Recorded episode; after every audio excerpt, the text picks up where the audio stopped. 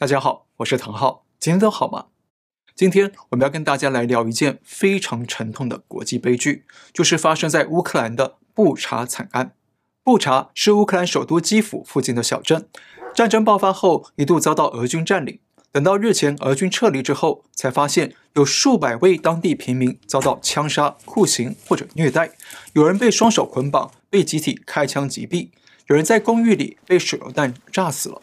有人被剪掉耳朵、拔掉牙齿，还有许多女性被性侵。那很抱歉哦，这起悲剧啊实在非常不人道，我就不忍心再多说细节了，大家可以自己上网去查看。而这场不查惨案呢，也让人回想起啊，一九四零年发生在波兰的卡廷大屠杀。当时苏联大军入侵波兰，对当地的战俘、知识分子和公务员展开有组织的大屠杀行动。造成大约两万两千人遇害。那讽刺的是，这起苏联共产党对波兰人的大屠杀，却是在隔年由德国纳粹发现后才被公诸于世，震惊全世界。但苏联官方啊，却矢口否认，一直要等到一九九零年才首度承认这场大屠杀的存在。那这个震惊世界的反人类惨案呢、在二零零七年也被翻拍成电影。好，现在乌克兰的布查惨案呢，跟当年的卡廷惨案呢，确实相当神似。只是苏联在二战中属于同盟国和英美国家一起对抗德国和日本等轴心国，所以当时国际社会为了顾全大局，并没有针对卡廷惨案向苏联追究责任。那现在这起布查惨案发生之后，会对俄罗斯带来哪些冲击呢？那会对国际政治带来什么影响呢？那中共对这起事件又是怎么表态？那中共表态的背后又在隐瞒什么更惨无人道的秘密呢？这都是我们今天要跟大家聊的重点。首先，先从国际层面聊起。在我看来，这场布查惨案的人道悲剧啊，可以说是这场俄乌战争的关键转捩点。倒不是说这场惨案决定了谁胜谁败。而是这场惨案为俄乌战火添加了更多的炸药与火力，产生的冲击波呢，会更强烈、更广泛的冲击整个国际社会。怎么说呢？第一个冲击，俄乌和谈陷入瓶颈，战火恐怕延长扩大。俄乌战争开打之后，国际人权组织搜集了许多证据，指控俄罗斯犯下了战争罪。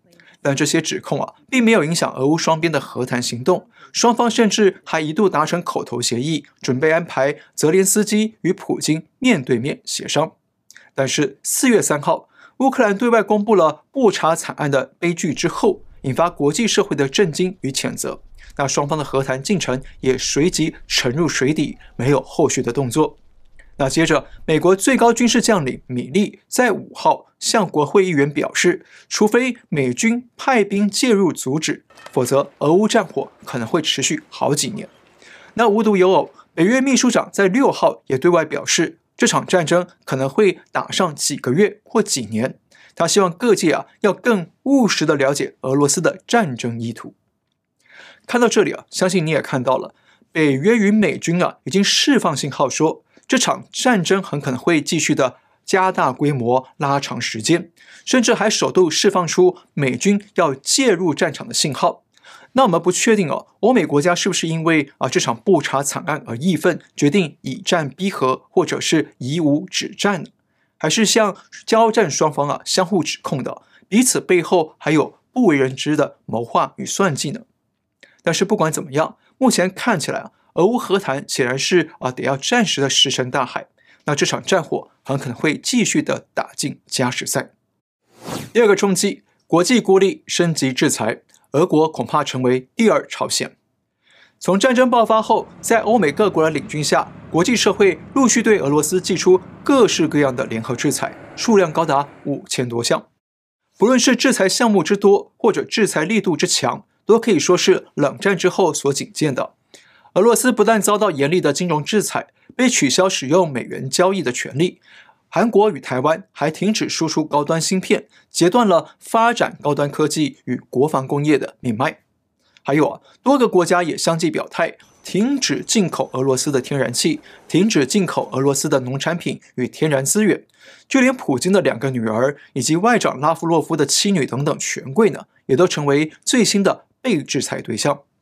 而且不查惨案还可能让俄罗斯面临群体灭绝罪的指控，这也促使许多国家降级了与俄罗斯的外交往来，像法国、德国、希腊与挪威都驱逐了大批俄罗斯外交官，立陶宛更直接驱逐了俄罗斯大使，跟俄罗斯翻脸了。好，我们可以看到，国际社会对俄罗斯的制裁是越来越繁重，越来越强硬。那这会给俄罗斯啊带来两个明显的主要冲击。第一，重创俄罗斯经济与民生。其实，不论是战争或制裁啊，最后受创最严重的一定是老百姓，特别是俄罗斯的老百姓。大家知道，俄罗斯受到国际金融制裁，不能用美元跟外国做生意，也造成大批外资企业撤离。那这样，俄罗斯境内能够供应的商品就会减少，工作机会也减少了，从而造成了严重的啊通货膨胀和失业的问题。那根据彭博社指出，俄罗斯在过去三个月内物价已经上涨百分之十，而白宫的国家经济委员会主任更说出一个惊人的数据，他说，俄罗斯每周的物价都上涨百分之二，换算下来相当于一年上涨百分之两百。那大家想想。物价飙涨，受害最重的是谁？当然是普通老百姓。而且根据白宫的估计，这场战争与国际制裁会让俄罗斯今年的经济规模萎缩百分之十到百分之十五左右。也许啊，我们对这个数据没什么感受，但说白了，就是会带来更多的失业、更少的收入以及更艰困的生活。那另一个冲击就是重创俄罗斯的国际地位，让俄罗斯更孤立、更边缘化。刚刚我们看到许多国家纷纷驱逐了俄罗斯外交官，那国际组织也喊出要驱逐俄罗斯的声浪。像美国等国家已经主张要把俄罗斯踢出 G20，也就是二十大工业国组织，而联合国也准备在四月七号投票，看是否要把俄罗斯逐出人权理事会。不过，虽然俄罗斯在经济外交上会遭受重创，但估计普京啊，应该还是可以在战争过后保住他的权位，因为普京在俄罗斯的民调支持度相当高，那目前在国内还没有足以挑战他的政治力量，所以普京的威权统治应该还可以持续下去，除非他突然被暗杀了。不过，这样的局面很可能会让俄罗斯走向朝鲜化，也就是成为第二个朝鲜，只是规模与实力啊，会比金正恩的朝鲜来的大一些。那怎么说呢？朝鲜化其实有几个特点呢？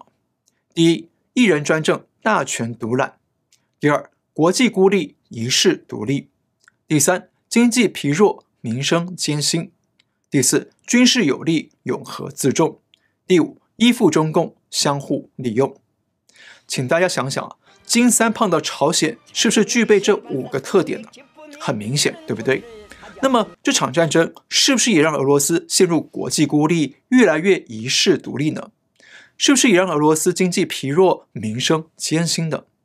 那俄罗斯虽然这次打得荒腔走板，但是不是还有一定的规模的军事实力，而且还能永和自重，谁也不敢惹毛他呢？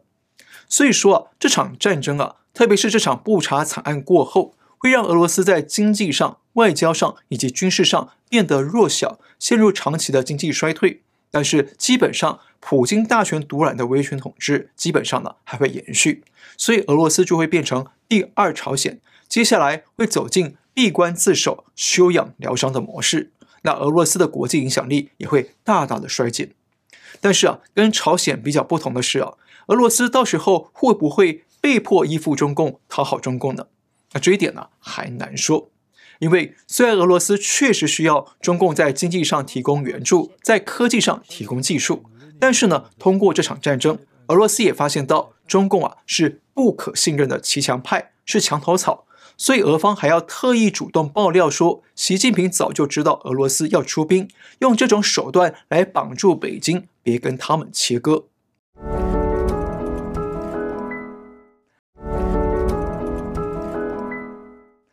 因此，这场战争过后，俄罗斯大概率的会走向朝鲜化。但是，俄罗斯跟中共的关系啊，是会走向更紧密的相互依存呢，还是走向更疏远的相互戒备，以避免中共趁火打劫，夺取俄罗斯的天然资源与战略优势呢？这一点呢，还有待观察。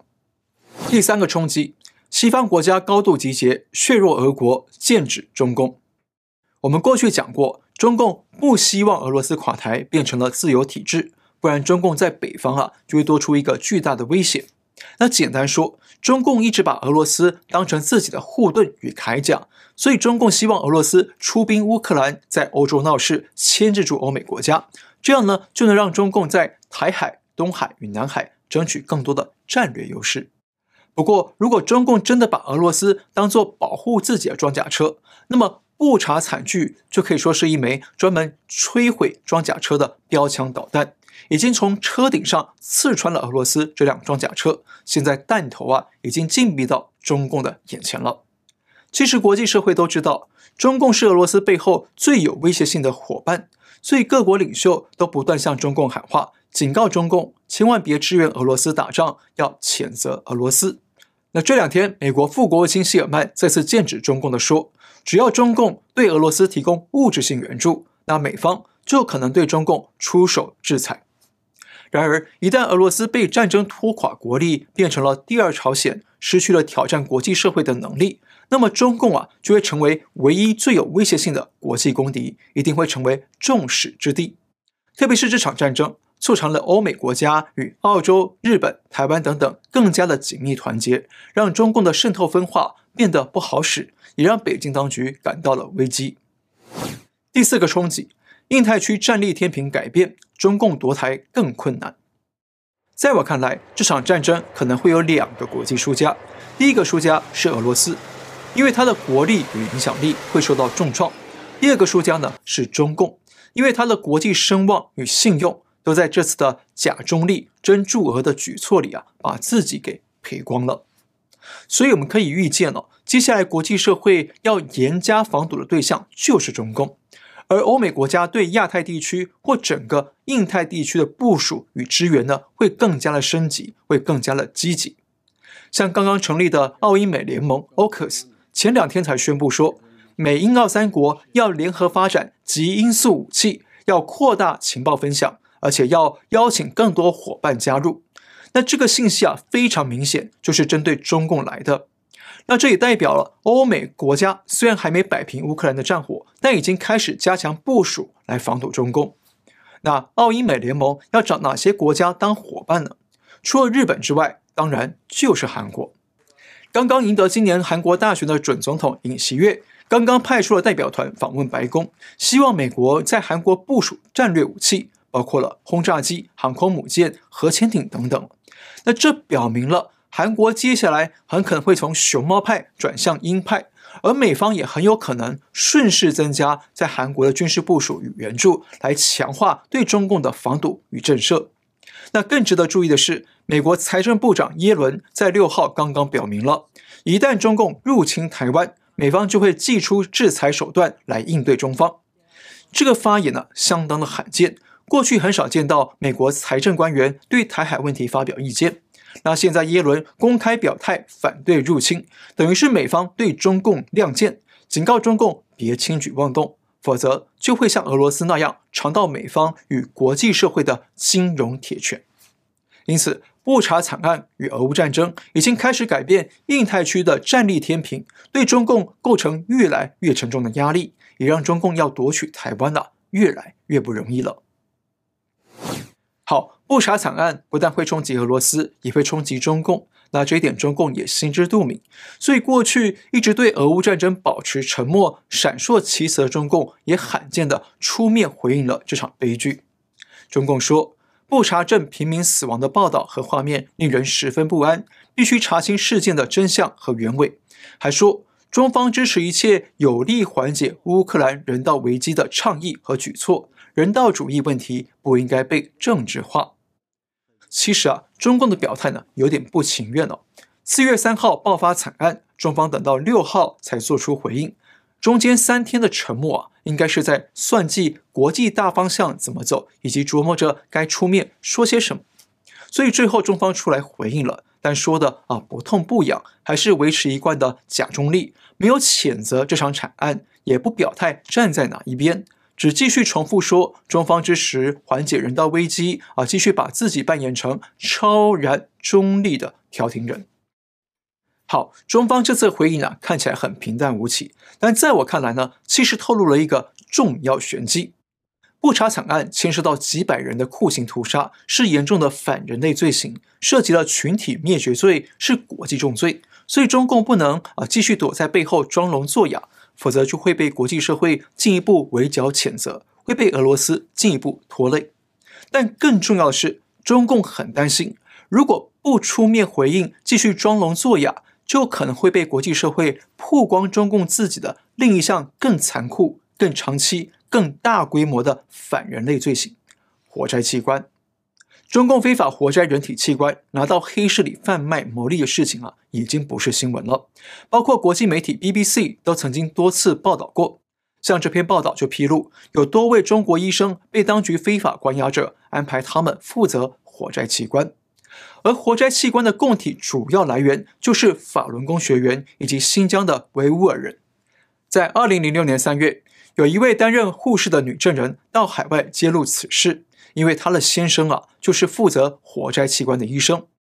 而中共军方的前总后勤部卫生部长白书忠也曾经证实，活摘器官就是前中共党魁江泽民下令的。当时是江江主席啊，有一个批示的话，就是说，嗯，啊，说开展这些这些这这些这个这个这些事情，就是器官移植。大家想一想。中共从一九九九年七月开始迫害法轮功，到现在啊，已经二十三个年头，被关押、迫害、失踪的法轮功学员已经不计其数了。那其中有多少人被活摘器官而消失呢？二零一五年，有媒体披露，光是中共公安部手头上掌握到的资料，至少有五十万名法轮功学员被活摘器官死亡。当然了，这个数据哦，我们无法进一步核实。因为这是中共内部的最高机密，说不定呢，实际数据啊还比这个高呢。但是可以肯定的是，中共这场活摘器官的暴行，一旦把真相公诸于世，一定是比不查惨案更加恐怖的人道灾难，一定会让中共遭到全世界以及海内外的追究调查，还会让中国人民失去了对中共的信任，而引爆政权危机。所以，中共无论如何都要隐瞒、掩盖这场史上最大规模、最残酷的反人类罪行。因此，布查惨案惊动了中共高层，让中共被迫做出回应，因为他们想要极力掩盖他们自己犯下的更大惨案——火灾器官。好，我们再说一次，布查惨案对国际政治局势可能带来几项主要冲击。